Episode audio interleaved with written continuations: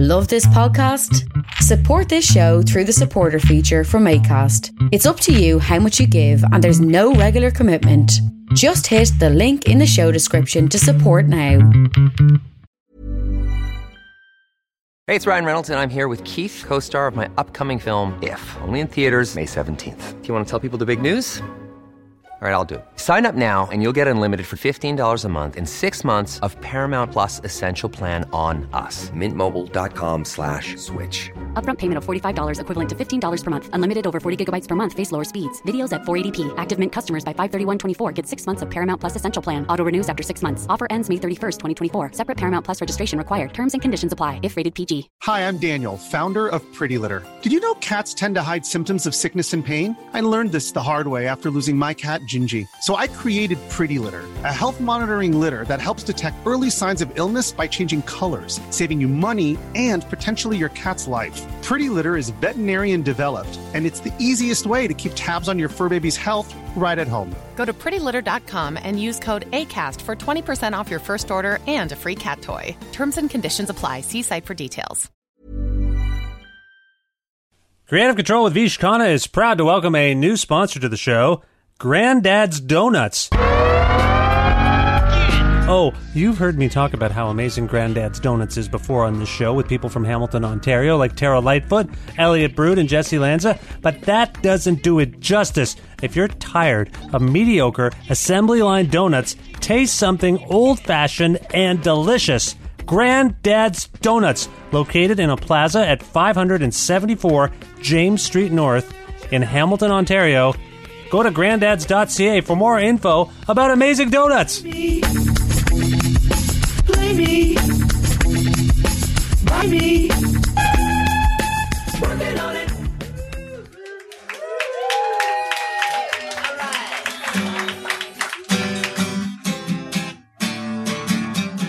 Kevin McDonald Show. Oh, oh, oh, the Kevin McDonald Show.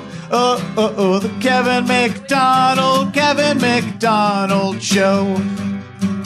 That's all. It's your turn. It's the Kevin McDonald Show. Kevin McDonald is an ingenious comedic performer and writer currently based in Winnipeg, Manitoba.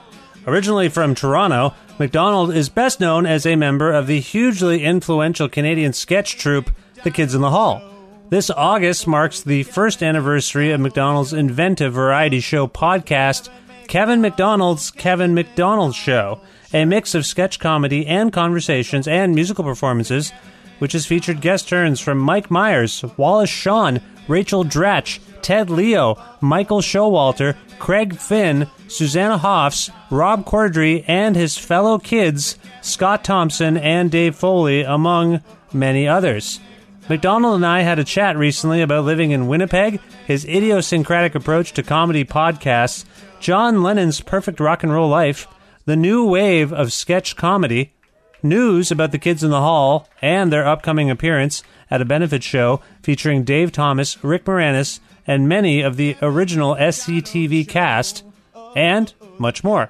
Sponsored by Pizza Trocadero, The Bookshelf, Planet Bean Coffee, and Granddad's Donuts, this is the 333rd episode of Creative Control with your host, me, Vish Khanna.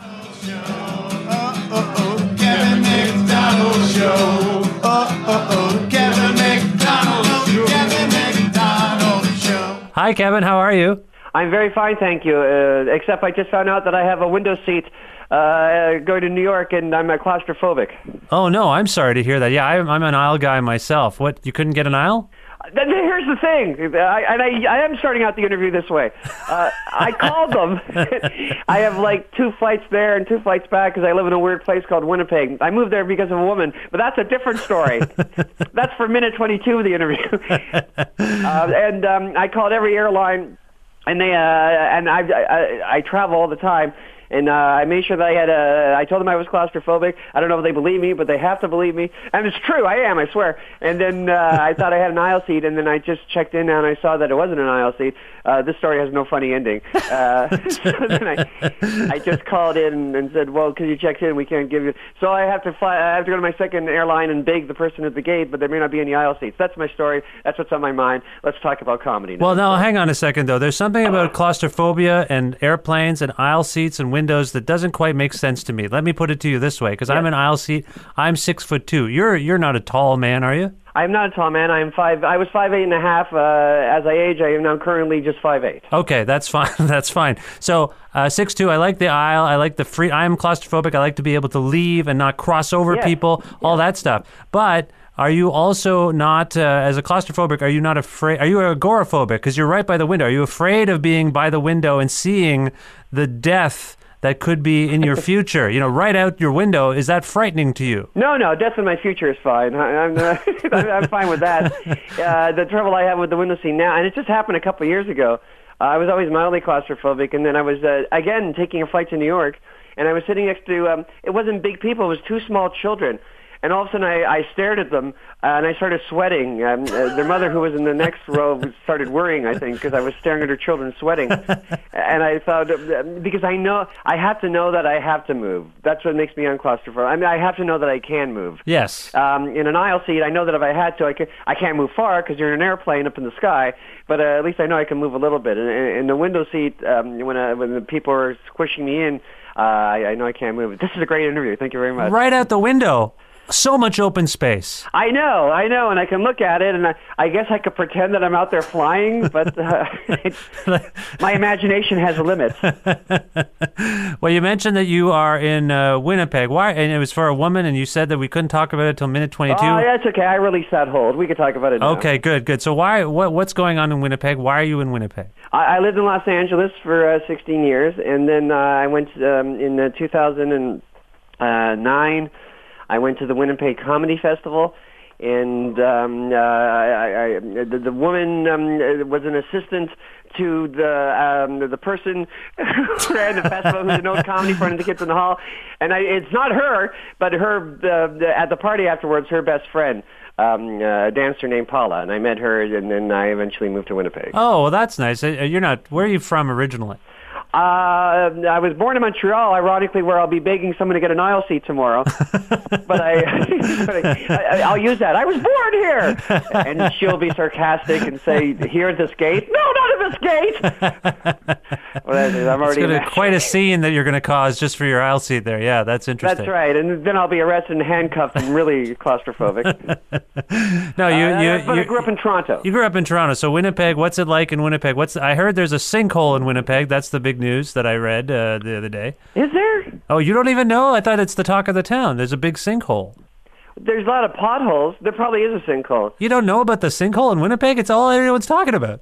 Well, yeah, I'm gonna go. I'm gonna go ask Winnipeg. I'm gonna run out the house after this interview and ask Winnipeg people. Well, don't fall in the sinkhole. If you run out of the house, it might be right there. You may not even know Like it. what? Like uh, like where is it? In a park? In the in the street? I Where- think it's in the street, in the, like in the downtown area. I only did a cursory read of this. I thought you would have sinkhole material at the ready, but no. Uh, No, uh, but you, there are a lot of like floods and holes of water and and, and stuff like that uh, that happen all the time. Yeah, and it rained a lot yesterday, so I'm not surprised at the sinkhole news. Are you enjoying life in Winnipeg uh, after living in Los Angeles for 16 years? Am I enjoying the sinkhole life? Uh, uh, well, yes, it's a nice, um, uh, it's a nice small city, and it's got a nice artistic scene. Do you um, know the director, um, um, Guy Maddin? Yes, very well. Yes. He's from here. and, Yes. uh, I see him every now. The Weakerthans. Yes, exactly. They, uh, they live down. No, they don't live down the street like the monkeys. So the, the main Weakerthan John lives down the street. With his wife Christine Fellows, an amazing musician as well. Yeah. Good for you. Yeah. So well, I'm a I'm a music person. You know. Good for you. Yes, I, I see them every now and then. Wow. They've, uh, uh, wow. That, so you know, like Canadians. So you know about the tragically hip and Gord Downie. I I know Gord. I saw Gord at the Nick Cave show the other day. He was walking in. I talked to him for a little bit, and I saw him then. Like two days later, he walked past me at the Do Make Say Think show. So I What city is this? this is Toronto. I, I go to I visit Toronto. I live in Guelph. I see. I see. I, li- I live in Guelph, but I visit Toronto frequently. He's number one trending um, in uh, uh, here in uh, Canada Yahoo now because because of his work with indigenous people. Yes, that's right. And uh, and I, I mean, you're in Winnipeg. That is a that is a well. yes, There's some stuff going on there. Uh, yeah. Yes, uh, uh, concern in the city as, as uh, well as many other cities in Canada. Yes, yes, it is. Yes, it is. Well, in in any case, uh, Winnipeg is treating you well. Yes, uh, I have no complaints against um, the Winnipeg. Okay, okay. now I've been enjoying your podcast very much. Congratulations! It's a it's coming up on one year, right? Yeah, it's you that told me that. I didn't know that. Um, uh, that's like, um, uh, yeah, that's wow. Year goes by fast. As you get, a, here's the secret: as you age, time goes by quicker. I'm not saying I'm Albert Einstein with a new theory. Are, you're not someone who keeps track of time uh, or milestones as you're going. Uh, I used to, uh, but now I'm going to whisper. It goes by too quickly to do that. You think whispering is going to fool time? You're just trying to trick time into I think it could slow down time a tad if you whisper about it. if I whisper about it. Yes. Well, the podcast is wonderful, uh, and I want to talk about uh, the format and the and the way you've uh, you, you've approached the medium in a moment. But first of all, very simply, why why did you get into podcasting, Kevin? Well, um, uh, as I first of all, as I always say, it's the last refuge of the comic scoundrel. Uh, it's uh, uh, like though I'm really busy, um, I'm tired of pitching TV shows and having them say uh, say no. So uh, in a podcast, you can do anything. So it's basically an audio version of the TV show I've been pitching Oh, I see. Okay. uh, uh, forever. And it started. I, I'm about to tell you the third story of this thing that has no funny uh, funniness in it. That's fine. All right. here we go. I, I have very little funniness in me, so I can relate. It's fine. All right. Okay. Yeah. So here we go. Um, um, uh, my friend Phil from New York. Wow, New York's a theme in the story. he uh, he emailed me. Probably gets there on an aisle seat. I bet. I bet Phil. He's probably in an aisle seat right now, the bastard. And um, he emailed me because um, uh, he knows I want to hear things on podcasts, but I'm older and I don't know how to do that. Uh huh. So he um, he emailed me the interview Marc Maron had with Todd Rundgren, knowing that I was a Todd Rundgren fan. Mm-hmm. And he uh, and I said, um, Kevin, you like music so much, you should just uh, interview musicians. Sort of like Marc Maron interviews everybody, but just focus on musicians. So we got uh, Forever Dog, my producers. We got them involved, and they thought because it was me that we should do it live in front of an audience. And that's when it triggered. Well, it's going to be in front of a live audience at a real place in Brooklyn, New York, the Union Hall. Um, I, what I really am is a comedian. Why don't we make the interview a small part of it? Yeah. Yeah. And then, and then do my old uh, what I've been pitching Jack Benny type show where there's sketches and I'll write a funny song, I'll write a sketch every um, uh, every show. Uh, I'll do a monologue and then um, uh, I'll have a guest. I'll have a comedy guest and a musical guest, and it grew from there. That's Yeah. my boring story how it all started. No, no, that's a it's a fine story, and it's a, it's a, so what it is for people who don't know, and it's it's unusual, I think, on some level for the format uh, to have someone of your caliber doing a variety show Right. as a podcast. I mean, were, were there things you and said? Tom Papa's doing one too. I swear Yeah. to God, I didn't know that until after. I swear to God, but Tom Papa sort of has it. Come to Papa, come to Papa. Is it Tom Papa or Tom Papa? I think Tom it's Papa. Yeah, Papa. Tom yeah, Papa come yeah. to Papa. Yeah. Um, and he uh, very funny. Obviously, he is, and he has a variety show like the. Um, uh, no, his is more hip and cool. Yeah, I mean, comedy Bang Bang has uh, is in this realm as well, of course, and they're very well established. But I do think that you, I mean, I'm a. I, I, haven't established this to you yet. Uh, I mentioned that I, I know who the Weakerthans are. Yes. And Guy Maddin, uh, Kids in the Hall, deeply meaningful to me. And I know you get this all the time Oh, from from nerds, but like I saw you, I've seen you a few times, and I the show means a lot to me. I saw you on the first tour when the show ended. Actually, when the TV show ended, I was at the Oh, wow. center in the square in Kitchener, Ontario, and you're Wow, you like to come to Canada? well, I, I am in Canada. I don't have to come to Canada. I Oh, live. I thought you uh, lived in New York. No, no, no. I live in Guelph. I live in Guelph, Ontario. Oh, by the way, I'm coming to Guelph uh, to teach and perform. They're having a festival there, uh, September 1st and 2nd. What? I didn't know that. Are you? That's that's amazing. Wow. Uh, like all my things, they're probably not advertising it. Is this with the Making Box, the local? Yes. Okay. I was about to look it up. Um, I'm sorry I screamed in your ear. no, no, that's fine. I'm used to you screaming in my ear. It's been Yeah, yeah. it's 25 been years of you I'm screaming. Already, uh, you're already used to me screaming in your ear. yes. Oh, oh, excellent. Uh, yeah. Well, I'll see you in Guelph then. Yeah, well, well, that's, that's the, we we have more to talk about. I, I don't want to lose. Don't, no, no, please don't get on a plane in your window seat and leave me alone here. Right. No, no. I uh, I was going to say uh, this is a medium that uh, obviously you say it's the last refuge of Sure. comic scoundrels, but this was a lot like what happened. I don't want to take people too far back, but you know, radio was Yes. actually the first medium for comedians after the nightclub circuit. They got all worn out before television. I'm taking us way back into the 20th century. absolutely. There were uh, there were a lot of older uh, comics. Um, I'm taking over your story because I'm a rude Canadian, and um, As and am they I. got radio shows because they didn't know the radio was going to take off, and then radio took off, and that's when they started getting the younger, like Jack Benny and Bob Hope, um, and and radio became TV. Yes, exactly. And I do think that there's a parallel between what is happening with podcast. You say Last Refuge or whatever you said. I can't remember. The Last Refuge, uh, because it's, uh, I'm quoting, I'm bastardizing a famous Oscar Wilde quote. Yes, of course. Yes. Yes, of course. But I do think that what's happened with podcasting in the last, I don't know, five, ten years is really. Uh, it parallels what happened with radio. It really has rescued people from obscurity uh, and given Yes. people the power. Marc Maron, who's been known forever, all of a sudden is a superstar. Yes, yes. And um, um, uh, what's his name? At midnight, Chris. He's a friend of mine. I'm forgetting his last name because Hardwick. Yes.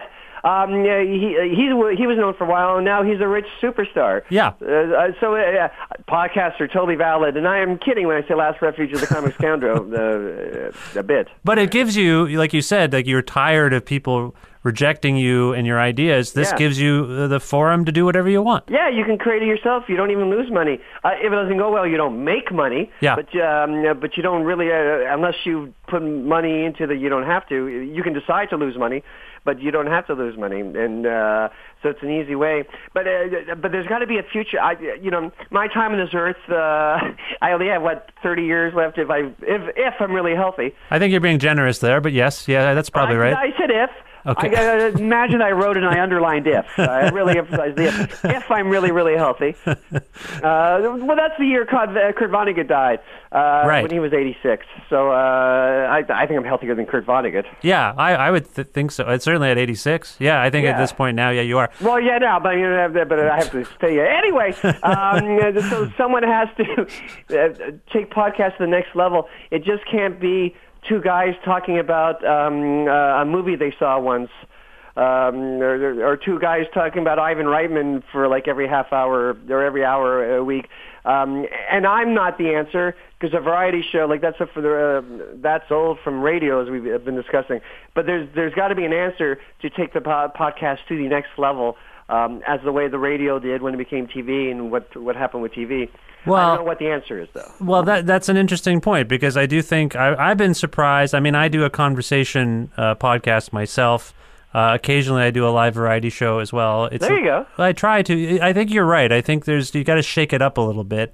And I've noticed, like I was listening to your, your Susanna Hoffs interview, and uh, which is, I think, an anomaly on some level, like the straight one-on-one interview, right? I mean, you Yeah. you've mostly been doing these crowd things, but this this bridge between confessional conversation and comedy, it makes sense to me as someone who follows comedy because a lot of comedians do this. Are you surprised how much this has resonated with general audiences? These, I mean, you kind of took a little dig at that notion of two two guys just gabbing at each other about something. Yeah, no, no, I, I am a little surprised, and I'm not stabbing you. That, like I, I love that. Yeah, um, and yeah. when podcasts were invented, um, at the very beginning, that seemed the obvious thing to do, uh, just to talk. I'm more interested in one-on-one interviews than, um, uh, but this is just my personal taste, than two people talking about one movie every week or something like that. Sure. Uh, But- that to me is like a hook for like a Saturday Night Live sketch.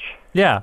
But what was it about? I I know you love music, but what was it about the why musicians? Why did you think about interviewing? Because that hasn't actually totally happened with the show, right? It's not just No, no, that's the sort of part. Of, and now, because I'm writing uh, like uh, too much for each podcast, I don't even interview the musicians anymore, and that's why we're going to have the um, smaller one-on-ones every now and then. Right, right. Okay, so clearly you are approaching this as someone who had things they liked about the medium and things they didn't like, things they thought they could do differently and better. I, not not better. I would never say better, uh, but uh, the, the hope is better. uh, the hope is better, but I'm not that cocky that I think it's better. Um, and I didn't approach it that way. I'm going to show podcasts a thing or two. I'm thinking that now as I as I do them. Um, I'm just thinking the thing, the first thought, like it grew into the form that I think I that I could best present myself. Yeah, yeah. And, a sketch, a monologue, a song, uh, I guess. Throw in an interview. I was uncomfortable with that at first because it's not what I do, but I now I'm enjoying it more and more when, uh, as I do it. Tell me about the monologues. These are the this is the most I've learned about you and your life, other than kind of residual stuff from Kids in the Hall sketches. Like I kind of know some a lot of that was born of your your life experience. But this, you know, you're just telling. And you often say, "I don't know if this is going to be funny," but you tell these amazing stories about your life. What made you want to do that aspect of of your show? Uh, it's funny because um, I think it all starts with a few years ago because I moved to Winnipeg. I started doing stand-up um, before I figured out how to make a living in Winnipeg, and I, I was bad at it because the stuff that I wrote wasn't really stand-up. It was stories, and uh, of course there are a lot of stand-ups who just tell stories, but they're better at it, and they started younger, and they come from a, and their stories come from a stand-up kind of way. Mine were sort of just stories. Uh, I was once so brave at a Yuk Yuk's in Calgary two years ago. I tried a new 35-minute story. Uh, just and the uh, the audience um, was. I survived the first show, but the late show was sort of young drunk people who didn't know who I was. And at one point uh, during it, they um, some woman yelled, uh, "For Christ's sake, tell us jokes!" Right. It was pleading. It wasn't even mean. It was like uh, she was drowning and she was like pleading for help. And um and so I but I had all these monologues and more than that, I had all the desire to do monologues uh in a form um what's nicer than people coming to see me? yeah. Uh, so they're going to be open-minded. And actually, that that monologue that I'm talking about, that bombed in Calgary, um, got into the show, uh, got into the podcast, and did all right. It did well. I, I cut a lot of it. It wasn't 35 minutes. Yeah, uh, yeah. About me at the grocery store, and um, uh, I forget the original uh, question, uh, but, but but that's sort of the, how the monologue um, thing. Uh, it's me doing stand-up badly, and then I realized that I was really enjoying stories, and I personalize it. Um, um, everything is about myself. I guess I'm an egomaniac, but um, but mostly um, some things are just like imagination, but most things are about my drunk dad or about my ex-wives or about the fact that I moved to Winnipeg and I don't live in Los Angeles anymore. Yeah. um, it's just easier for me to write about myself.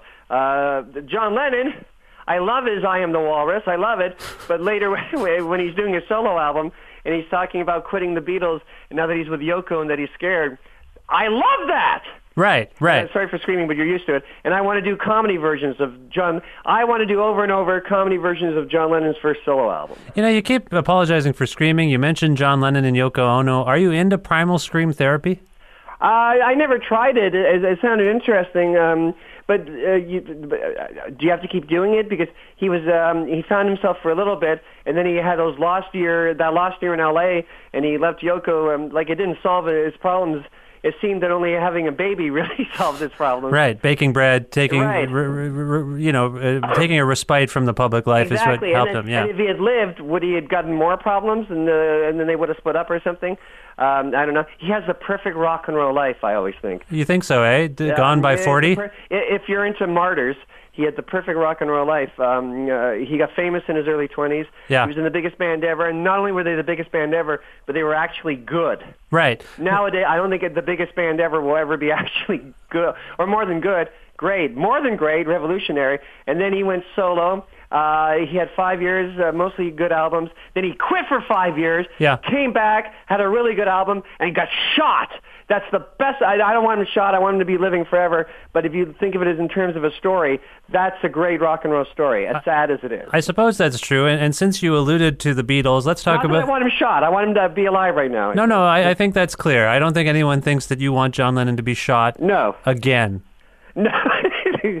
Definitely not a I think the damage has been done. But speaking of the Beatles, Yes. let's talk about the Beatles of comedy. The- Finally. yes, the kids. Monty in, Python? No, the kids in the hall. I want to talk about the Canadian Beatles of comedy. I'll even let's talk about Ontario, Toronto, Ontario's Beatles of comedy. Yeah, that's that's good. The more specific you get, uh, Mississauga's the Beatles, because of course Monty Python are the Beatles of comedy. The Kids in the Hall are only the Duran Duran of comedy. All right. Well, let's. What I was go- where I was going was you are known for being part of a troupe. You are known for working uh, alongside certainly Dave Foley yes, as a writing partner. You are now like John Lennon. Uh, you haven't been shot, but you have gone solo. Yes. And and I'm curious, do you have a sounding board? Do you have someone you are working? Because I listen to the podcast and I can tell. In many instances, you're presenting something it seems for the first time, Yes. and you're not sure if it's going to work. And sometimes it's sort of you get a, a mild laugh, and you're like, "Oh, I, did, I didn't think this was going to be funny," but and you keep going, and it's very fascinating to me. It's very raw. Do yeah, you do you that's totally what's happening. That's Yeah. totally what's happening. do you have a sounding board uh, before you take the stage? Do you? I don't. I don't. I'm now used to it. I'm now comfortable with it. At first, I thought, oh, should I send this stuff to Bruce and to Dave and uh, get their notes because they would love to do that Yeah. um, if they have the time. And then I thought, for whatever reason, no, that's kind of selfish. Um, uh, and I have the ability. This is not a sounding board. But when I'm writing it, I have the ability. I work with them uh, and work because we're still together. Um, so for so long, I could, uh, if, if I'm stuck with a joke, I could say, "What would Dave do? What would be a Dave joke?" Or well, Mark would have a weird idea. What would Mark's word be? And sort of think of something in a way of getting inspired. But oh, I see. You kind of conjure them creatively. yeah, because I know them so well, and it sort of inspires something out of me. Right. Uh, most of the time. But as a sounding board, that's a very interesting question. I. Uh, I am like up there on that diving board, the, uh, well, hoping there's water in the pool because um, uh, I don't like I don't go test it out at a, at the Winnipeg Comedy Club rumors or any which would bomb. and People would yell, "For Christ's sake, tell me jokes!" Anyway, Wait, have you these monologues? I mean, you could pepper them with some more jokes if you wanted, couldn't you? um, you know what? I'm joke dry. Like uh, like I'm not a joke guy. Yeah. um, uh, which uh, is another reason why this should be a like a visual a TV show because um, a lot of it is how I tell the story. Yeah, yeah. You, you get maybe you get two thirds out of that by listening to it, but you sort of have to see my whole body. but I'm enjoying writing it, and I try my best to write jokes. This one, like we're doing two podcasts in New York uh, this Friday, this Saturday. right. Uh, this Friday, uh, because they they want, uh, and rightfully so, the producers want more product. right. So, um, but we only had three weeks, so I only wrote one podcast, and they wrote another one. Uh, they wrote the second one. Theirs is better than mine, and mine is really. I talked myself into a block. A writer's block is what what happened. Uh, I, the the good thing uh, the, that I have with writer's blocks is I ignore them and I write anyway. Right. Um, but I couldn't think of jokes, and it's very dry. I had a good idea, but I still maybe you can help me with jokes. Me? No, I don't. Well, sure. This would be an um, honor. I, I, I will try. keep cutting it. My favorite part of the podcast. Sorry that I'm just talking and you're not talking. I'll sh- I'll shut up. In a No, no, no, no. This is the way it should be. All I, right. this, by the way, and I want to ask you about interviewing people because I, I, I think you and I could have a, a at least a brief conversation about that because I think that's fascinating. But please continue. Yes. Uh, my favorite part. Uh, yeah, we'll talk about that. That's fun. My favorite part of the, the podcast are the po- parts. The uh, is the part that bombs the most. That never gets laughed. I uh, have lots of fun writing for the announcer. Right. uh, but it's always way too long, and I, it only has a ghost of a chance of working if I did it not because I'm the best comedian in the world, but because I wrote it in my voice. right. And you have some really interesting announcers like Michael Showalter has been an announcer. Yeah, he was he was very sweet. Uh, I wrote a, st- uh, a whole thing where he insulted me, and he didn't read the script right before the show. So right before the show, he told me uh, I made a few cuts and uh, pages and pages of X's, like there was nothing left. Uh, and he was very sweet. He was very nice, and it's because he didn't want to uh, like insult me. I like like I understood. Uh, so I gave it to Dana Gould, uh, the next show, who had no problem insulting me. Right. What is the what is the impulse to to write these? I'm Uh, always self-effacing. yeah. Uh, but uh, the, the, the, but the announcer thing, the, the impulse to write the announcer, it, it, for some reason, it's just new and fun. Ryan Reynolds here from Mint Mobile. With the price of just about everything going up during inflation, we thought we'd bring our prices down. So to help us, we brought in a reverse auctioneer, which is apparently a thing. Mint Mobile unlimited premium wireless. Ready to get 30, 30, bit to get 30, bit to get 20, 20, 20, bit to get 20, 20, bit to get 15, 15, 15, 15 just 15 bucks a month. So, Give it a try at mintmobile.com slash switch. $45 upfront for three months plus taxes and fees. Promo rate for new customers for limited time. Unlimited more than 40 gigabytes per month. Slows. Full terms at mintmobile.com. Wow. Nice. Yeah. What you're hearing are the sounds of people everywhere putting on Bombas socks, underwear, and t-shirts made from absurdly soft materials that feel like plush clouds. Yeah, that plush. And the best part? For every item you purchase, Bombas donates another to someone facing homelessness.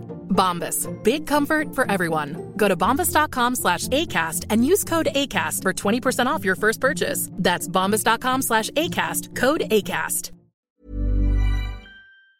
to write, and it never works out. So the one I have for uh, this the podcast uh, I'm doing Friday in New York, um, he's a writer. So he writes um, he, he writes his um, uh, his own announcing. Okay. And he explains to the audience that it, it's his job to explain uh, what Kevin McDonald is doing because he's a physical comedian. Right. That old shtick. And then I come out and I just have him say very writerly and dark stuff. But I haven't really thought of any funny jokes for it. You know what I'm going for? I think I understand what you're saying. Yes. The color of blue irises and white skin that the sun loves, uh, like like like overwriting stuff like that. okay, so Like, you, I think it's a good idea, Right. But, but and I've cut it down to only three paragraphs, but there's really no hard jokes in it. right. Well, I mean, but that's the joke. There's a, this is But a that's very that's right. You know what? You're so smart. I yelled again. That's sort of the joke with my jokes. There's uh, yeah, and uh, sometimes the joke in my jokes means there's no jokes. That's right. It's a very meta podcast. Yes. Like you have Mike Myers on to do a, a ostensibly to to narrate a sketch, and he's just talking about how the sketch can't get going. Yes. and that's very that's very fascinating. That's very nuts and bolts. Like it's like a it's like a peek behind the curtain. If if you are the Wizard of Oz, so yeah, to speak. Yeah, I always loved that stuff. Um, when I was a kid, you know, when I was 10, I liked Jerry Lewis. Yeah. And very quickly at 13, I switched to Andy Kaufman. Right. And I always think I'm a combination of Jerry Lewis and Andy.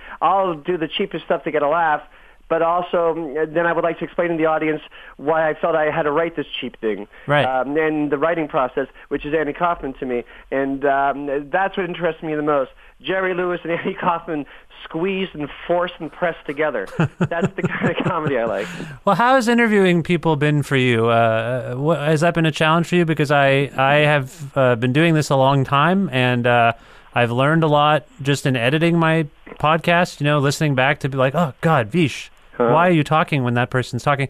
I was listening to your Susanna Hoffs interview, and that occurred to me a few times that I that talked over. well, not you're doing it to me now, Kevin. What are you? I'm sorry. No. I, but I, I, no, I'm kidding. No, I'm I'm curious about your because that's that's new for you, right? Interviewing people. Yes. And how are you finding it? Um, my first thought was, um, you know, channel Jack Paar and and Johnny Carson, Steve Allen, in the sense, and uh, Johnny Carson, of course, is the perfect example. Um, it's been spoken about many times, but but my definition of Johnny Carson being a good uh, host was that he was funny, but he actually listened. That's that's exactly what I was going to say because I, I heard yourself I heard you catching yourself and how many times did you say to Susanna Hoffs I'm sorry for interrupting but I'm so excited I want to talk about this thing Yeah. which is I think part of your personality but the one thing I've learned is is to try and uh, that's a hard thing to just listen to people I know. It's And very that's di- the battle. Yeah. That's the constant battle. I'm getting a little. There's a fraction of an inch better, but I have many miles to go. yeah Um, I was very lucky that my first guest was Wallace Shawn, yes who had no idea how funny he was, um, who no, had no idea how great his stories were, was uh, had a really shocked and surprised look in his face every time he got a laugh, and it was easy to let him go.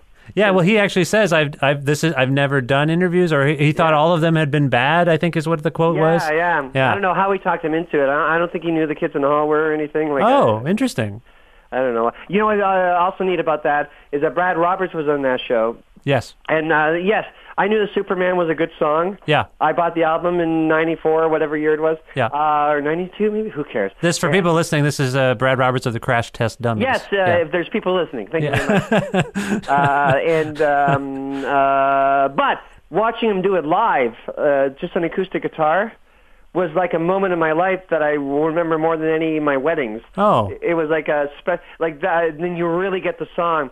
This is how he wrote it. This is what he really meant. Yeah. And and it's uh, and I always liked the song, but it was a great moment. And Wallace Shawn started crying, and now uh, because Wallace Shawn and uh, Brad are two smart people who live in New York, they are friends now. and hang out. Oh, that's remarkable. See, that's the great thing about podcasting. It it creates community. It does. Yeah, it totally does. I want to smart uh, and living in New York. That's all they needed. I want to switch gears a little bit and ask you about contemporary sketch troupes and TV shows. Are there any that you've been impressed by? Because I think of you as an expert in that field for sure. Yes. No one can tell you how to do that. Is there anyone that you like or admire? yeah, I've been impressed. You know, when the, there were sketch shows out during the early '90s, when the Kids in the Hall were on. Um, I didn't like any of them, and I realize now it was because I was in my angry young man. We're the best. No one's as good as us. Yeah. So I ignored the state. Um, uh, like I saw one sketch, you go, well, I knew they were bad, which is not true. When I- I know that I, I should. Um, are there still DVDs around? Uh, yeah, I just ordered the state on DVD uh, uh, last year. Actually, Well, I should do that and give them a chance. The second the Kids in the Hall was um, uh, canceled, um, I started liking sketch shows. Uh, Mr. Show was great. Yeah. I think Chappelle's show is one of the best ever Yeah. because it had this really strong point of view, which is very important in sketch comedy. Yes. and and also it created a form that'll be copied forever. Um, And a has guy been copied- About the sketch first and Yeah. shows the sketch. Yeah, and it has been copied, I think, a lot by things like Inside Amy Schumer and Yeah. Key and Peele for sure. And Uh, Key and Peele, uh, yeah, which I also think is perfect sketch. I think Key and Peele is technically perfect. yes, you, you do. You love it. I I do love it. It's technically perfect. Um, they don't have quite the p- uh, the point of view of uh, of other shows, maybe like the Kids in the Hall. Who might have say that? Um, but it's it's amazing that everything they do, everything that you, every ingredient that you need in a sketch, Yeah. They do perfectly. Um, whether it's the premise, the hook, as we used to call it, Yeah. whether it's the characters, whether it's performing it and getting it, even um, they even excel at the hardest thing in sketch comedy, and that's the ending of a sketch. Tell me, you, you just said that Kids in the Hall had a particular point of view. I'm just curious from your own from your own perspective. Like, what what was that point of view exactly? Yes, and this, uh, and if you talk to the others, they would all give you different uh, examples of a point of view. But I'll give you mine. Sure. I've thought about it obviously alone in bed, 3 a.m. 3 a.m. weeping. It's a lot of detail. I didn't expect that much detail, Kevin. Uh, no, uh, I think a lot of it has to do. Uh, four of us grew up in the suburbs. Um, we mostly all had drunk dads, yeah. and I think the suburbs have something to do with it. We were all like 30 miles away from the city. Uh, we were, all 30 miles away from um, the- like something we wanted to be part of. Right. Um, and I, I- I think being distant um, and, and being the person not involved in the action has something to do with it. The drunk dads definitely. I think we're all looking for a daddy figure. Some kind of approval. Some kind of approval, yeah. And uh, over the years, we've been through many daddies, men and women, Yeah. who who directed us on stage, and we would fire, and then um, uh, then on TV show, who you fire, um, and it, our point of view sort of has a happy ending that we found a great daddy. Uh, our director and producer eventually by the end of season one, John Blanchard, Yeah. who's uh, no one knows, but he's like the arguably, and I wouldn't even say arguably, the greatest sketch um, TV sketch director ever. He did SCTV, he did Codco, Yeah. he did The Kids in the Hall, he did the first good uh, few good years of MADtv. Um, uh, like he's the best, and more than that, he was a good daddy. Um, he was the one guy that could say no to the Kids in the Hall, and we'd accept it. Oh, okay. So so you and is is do you still correspond with John? We don't. He's uh, he's sort of retired, and we've tried to get in touch with him a few times. He's a quiet man. Right. well, what is up with uh, kids in the halls? Uh, kids in the hall these days. Well, uh, there's like uh uh, there's some interest from the outside world of us st- streaming. I think that's a new word.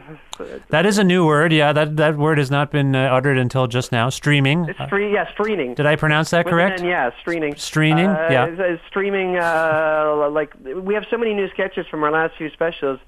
That Why don't we like do a live special that we stream on something? Oh, okay. Uh, but it's hard to get us uh, five together. And also, we could probably the way that Mr. Show went on Netflix with new episodes, we could probably do something like that on something like Netflix or Amazon or Yeah. something. Yeah. Okay. So you're con- you're contemplating such things. We're contemplating, but it's been a year and a half, and the uh, conference calls have stopped, so it'll probably be another thing that will die. But um, you know, hopefully, we can somehow muster that bef- before we die. Okay. Well, that's that's not morbid at all. That's a pleasant thought. Thank W- you. What is up with this benefit show you're part of, featuring Bob and Doug and SCTV? Uh, it's sort of a reunion for SCTV members. Yes, Some um, of the kids in the hall are involved. Yes, um, uh, we got a call from Dave Thomas. A very sad thing happened. His um his nephew, um, who lives somewhere in northern Ontario, I think, he's around forty, and he was um, he had a snowmobile accident, Yes, I heard about this. It's very Yes. sad. Yeah. and uh, he was paralyzed. And so we um, uh, so uh, everyone from SCTV, I think everyone, and three kids in the hall. Scott, Dave, and I are going to do a benefit show. Uh, and, and and try to raise some money uh, for his needs, and um, so that part's sad. Obviously, to see SCTV together, um, uh, th- that's also exciting, and hopefully, the excitement of that will get more money for what the benefit's really about. But it will be exciting to see Martin Short host, and the Yeah. Mackenzie brothers are doing a thing again, and And so, do, have the so I, why is it only the three of you? By the way, uh, I uh, think um, Mark and Bruce would have done it in a heartbeat. I just uh, think uh, Mark's Mark will be. They start filming Superstore pretty early. oh yeah, so he's on the American sitcom. Yeah, yeah, that's right. an American sitcom. Yeah. And uh, Bruce um, is directing um, uh, Schitt's Creek, and then he goes straight to something else right after that. Okay, so so there's no. It's just that just I figured it was a scheduling thing. Did, the- did the three of you, Scott and Dave and yourself, do you know what you're going to do? Yes, we do. It's funny because the three of us, um, it's worked out uh, in the past year. The three of us have done a few things: the Calgary Festival, the uh, San Francisco Sketch Fest. But for some reason, we're not doing. Not for some reason, for a good reason, we're not doing those things we've done. Th- There's a sketch that we used to do called Pinter uh, that we never did on TV. That was a stage sketch, and it was the three of us, and it was a big hit. We just couldn't. Um, if you saw it, I don't want to bore you with what it's about, but it, it makes no. I bored you with lots of other things. You're not boring. This has been fantastic for me. Thank you for your time. Don't don't but feel we're bad. not doing Pinter. We're doing our greatest hits. Uh, Scott's going to do a Buddy Cole, and uh, thank you for your time. And Dave and I are going to do uh, Citizen Kane, the sketch. Oh, Not- okay. Not the movie, the sketch. so you're going to do a couple of sketches, and uh, that's the plan, and then uh, yeah, and then watch the show and enjoy it. That's great. Well, that's fantastic. And and you mentioned you've got some tapings coming up this weekend. What else is going on uh, with your podcast? By the way, happy anniversary again. If Thank you very much. It's yeah. very nice that you noticed. Yeah. Uh, because I would have forgot. Um, uh, yeah, the podcast will be exciting. Um, uh, the Friday night on, um, unfortunately for her, on my bad show, the, the script I wrote, um, uh, Sasheer Zamata. Oh, Shashiru, I just spoke with her. Yeah, that's great. That's neat. Yeah, yeah, she's really funny. I'm excited about that. Yeah. And on Saturday, uh, T.J. Miller is going to be the. Um, uh, Really? Yes. Wow. So you and TJ Miller together, that is an energy that could power uh, I know the building. could be cra- it, it'll go either way. It'll either like be us talking over each other, or um, or sadly it may go the other way. We're both trying to polite, uh, be polite and not talk. I know him a little bit. He was in my very first workshop that I ever gave uh, 16 years ago, oh, and um, and then he was on Carpoolers that Bruce McCulloch created, and and and uh, who tricked me into being in the writers' room and writing it. So, uh, so I know TJ a little bit. Though I haven't seen him for 10 years. right. Okay. So, and so people realize, you know, most, a lot of podcasts, it's like at least once a, a week. Yours Yeah. is, is, is different. It, uh, the, It's once a month, but we're trying to do these. Um, uh, since my producers I now know are good writers, uh, well, maybe we'll try to do two a month, okay. All right. and well- then we'll try to do the um, the smaller one-on-ones. Um, uh, usually, the plan is that when I do a podcast, uh, we get someone to interview, do a one-on-one. I did Craig. I did Stan Hops, as you said, and I did Craig Finn. Yeah. Uh, I, uh, Craig Finn is the musical guest on the T.J. Miller Show, by the way. Oh, okay. Uh, Craig Finn of the Hold Steady. That's right. Yes. Yeah. Okay, great. That's amazing. Uh, where can people learn more about uh, about your show, Kevin? Yeah, where? That's a good question. I knew, uh, the Forever Dog, uh, they have a thing. Is it called .com in the podcast Uh, world? yeah, you could say that. Yeah, it's also. I mean, the the podcast is available in the iTunes store and probably across most podcast platforms, right? Yes. Right. Okay, and it's called iTunes and Forever Dog. and it's called the Kevin McDonald Podcast. It's called the Kevin. It's called Kevin McDonald's Kevin McDonald Show. That's right. That's what it's called. I apologize. I, I, if you I- put Kevin McDonald podcast, you'd probably get it. You probably get it. That's right. Okay. Now this I don't want I don't want to put you on the spot any more than I already have, but as we leave, I was thinking I could probably do this. Can I play something where I isolate a bit or a, a thing that happened on your show on my show now so that people can get a little flavor of your show? Is there something that comes to mind? What what, what would you recommend? Oh, uh, yeah, yeah, yeah, I thought you had the idea already. No, I, I Um, that's why I didn't mean to put you on the spot uh, to make you re- yeah. Uh, how long would you let? it doesn't matter to me. It's the podcast, Kevin. We it's the Wild West. We can do whatever you want. Um, the Wild West.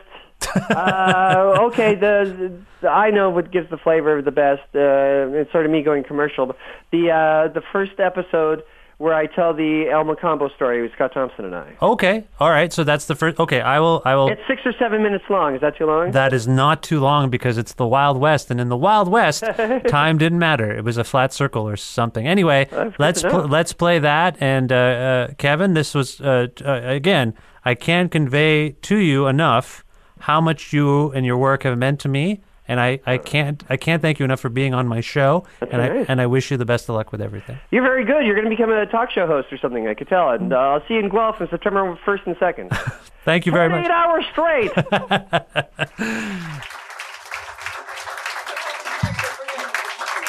And now, a beautiful, poignant, and touching monologue from Mr. Kevin McDonald. That's me.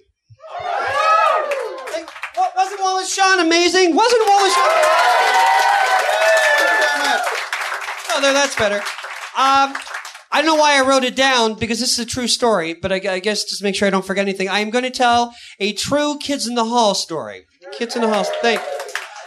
I've never met any of them, but I hear they're all very nice. All except the all of them. Uh, all right, the true story uh, takes place in October 1985. Uh, it was two short months after the Kids in the Hall had been discovered uh, by one Lorne Michaels. Um, he couldn't have all of us work at SNL because there were five of us. He was, no, no, that's ridiculous. That do make me laugh. So we, we knew. But he did hire Mark McKinney and Bruce McCulloch, the two oldest and most experienced Kids in the Hall, as writers. Um, now, due to all the attention we were getting, Dave Foley was cast uh, in a Canadian comedy thriller movie called High Stakes. And I'll never forget Dave telling me that the producer told him that they were going to make him the Canadian Michael J. Fox.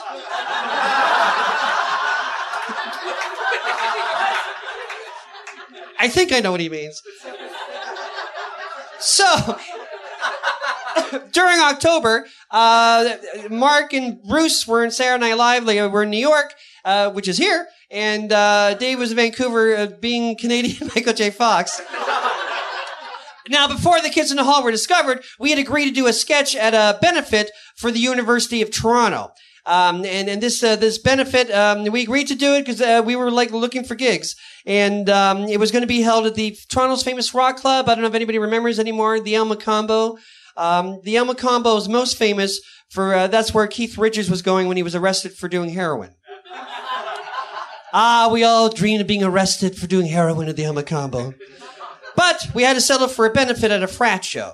Uh, so it seemed that only Scott Thompson and I, or as the troupe lovingly referred to us, the losers, were in Toronto, so we had to perform at the uh, El alone. Sure, we could do it, thought Scott Thompson and I. Whether it's all five kids in the hall or just the two losers in the hall, the audience is a bunch of college kids. College kids love us.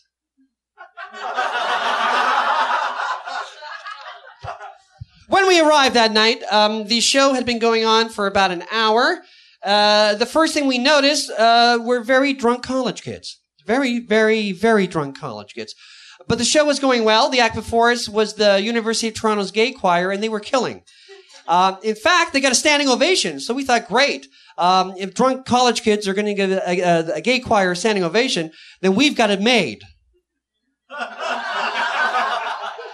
When we were introduced, uh, they gave us nice college kid, drunk college kid applause. We entered the stage and began our sketch. Now, the sketch involves Scott Thompson and I talking humorously. Uh, we make up a story of how I, uh, I've just split up with my girlfriend, how she just left me. Uh, and as we talk, I pretend to look into the audience and supposedly see my ex-girlfriend sitting with her new boyfriend.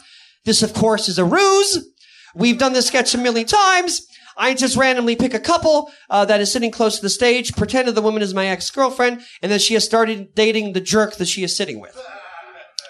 What usually happens next, uh, in order to get me time alone with the woman, Scott, riding on the ra- wave of uproarious laughter that we most assuredly are getting, takes the man on stage and hits on him uh, to give me time with my girlfriend. And he tapes something disgusting that he pretends that the guy from the audience says. So he makes the guy say overtly sexual stuff. And it's usually quite hilarious. Uh, it's worked millions of times. It always gets millions of laughs. Only this time, we never get to the part uh, where I get the guy on stage for Scott to hit on him. Uh, to my horror, I have chosen an unnecessarily drunk woman who isn't laughing or playing along like they usually do.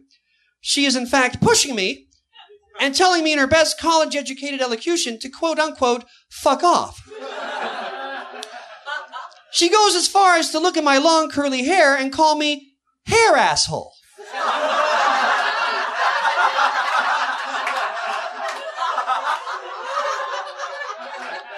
She, in fact, leans right into the mic and calls me hair asshole. This gets the first laugh of the sketch. In an obvious attempt to straighten my unruly curly hair, she begins to pound my head with the mic. over and over and over. The audience, now seemingly angry with Scott and I, begin to chant, fags, fags. Remember, this is the crowd that just gave a gay choir a standing ovation. But at us, they're throwing homophobic slurs. We haven't even got to the gay part of the sketch yet. I see in the corner of the club that even a couple of members of the gay choir are chanting, fags, fags. It's not going well. As I continue to have my hair pummeled by the curly hair hater, the next act comes on stage. They are a three piece punk band called Gut Rot. Uh, unaware that we're still performing, they start doing a sound check. An angry Scott who is still on stage starts yelling at the bass player. The musician puts down his bass and starts yelling back at Scott. Meanwhile, the woman is still hitting me, telling me to fuck off, you hair asshole. Her super drunk boyfriend now gets in the act, starts screaming at her, Stop flirting with that hair asshole. I knew you were seeing someone else.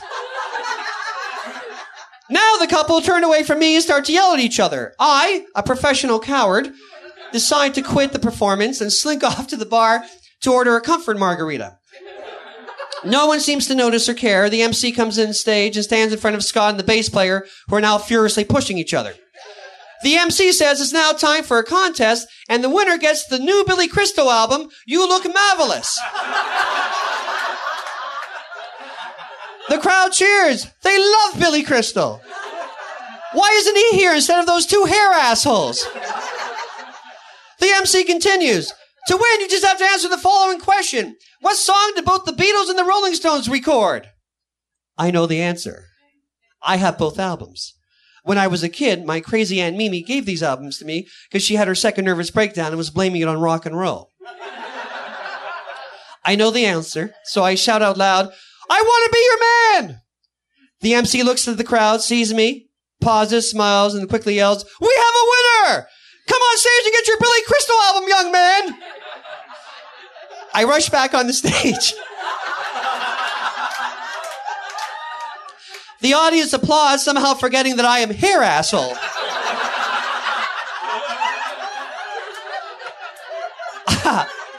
I pass Scott uh, and the bass player now spitting on each other. I go to the MC. I get my Billy Crystal album. The audience continues cheering. I turn to the audience, proudly holding my Billy Crystal album, and I tell them, You look marvelous. I get my first laugh of the night. The audience goes crazy with applause. I pass the bass player, who now has Scott in a headlock, and they wrestle around the stage, knocking over the drums. I return to my margar- margarita, happily sip from it. I scan the world famous El Mocambo at the wrestling Scott, at the couple yelling at each other, the MC, the angry gay choir, and the entire crowd. It's true. Everyone does indeed look marvelous. True boring story. Thank you very much.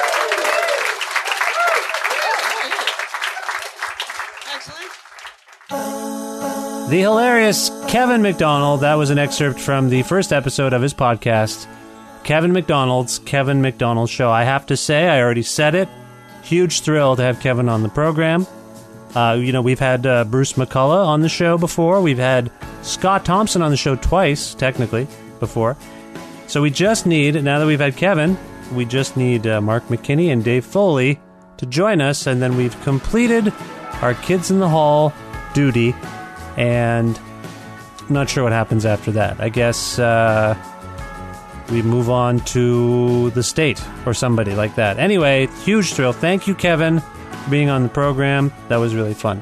This is the 333rd episode of Creative Control, a podcast available on many fine platforms, including iTunes, Audio Boom, Google Play, Stitcher, TuneIn, Overcast. Lots of different options. It's also available on my website, uh, vishkhanna.com, where you can go to learn more information about me and the show. We're on Facebook. Like our page on Facebook. We're on Twitter at Vish Creative. I'm on Twitter at Vishkhanna. Also, a version of this show airs every Wednesday at noon Eastern Standard Time around the world at CFRU.ca, or you can tune in to us on the actual radio at 93.3 FM in the Kitchener-Waterloo area. Also, please feel free to visit patreon.com slash creative control to make a flexible monthly donation to keep the podcast going. I have some t shirts that I can send you in return for your efforts, so please consider that. This episode would not be possible without our sponsors. Pizza Trocadero, whom you can call for pickup or delivery at 519 829 2444, or check them out at trocaderoguelph.ca. The Bookshelf, an independently owned bookstore, bar, music venue, and movie theater located at 41 Quebec Street in Guelph. Learn more about them at bookshelf.ca. Planet Bean, freshly roasted, fair trade certified organic coffee. They have three cafes in Guelph. For more information about them, visit planetbeancoffee.com. I think I might take Kevin McDonald to all of these places when he comes to Guelph in September, which I didn't know about until he told me. Yeah, that's what I'm going to do. I'm going to see if he wants to go. And if there's time, we're going to head on down to Hamilton, Ontario. New sponsor on the show, I'm very pleased to say Granddad's Donuts, located at 574 James Street North in Hamilton, Ontario. Best donuts anywhere. Visit granddads.ca for more info. We have now covered all the four major podcast food groups pizza, coffee, donuts, and books. We've done it. Thank you. That's it for me. Thanks for listening to Creative Control. Continue to do so. Tell your friends to do so. Share the show, download the show, subscribe to the show, however you do, please. It all helps me sleep at night, maybe. Thank you. I will talk to you soon. Goodbye for now.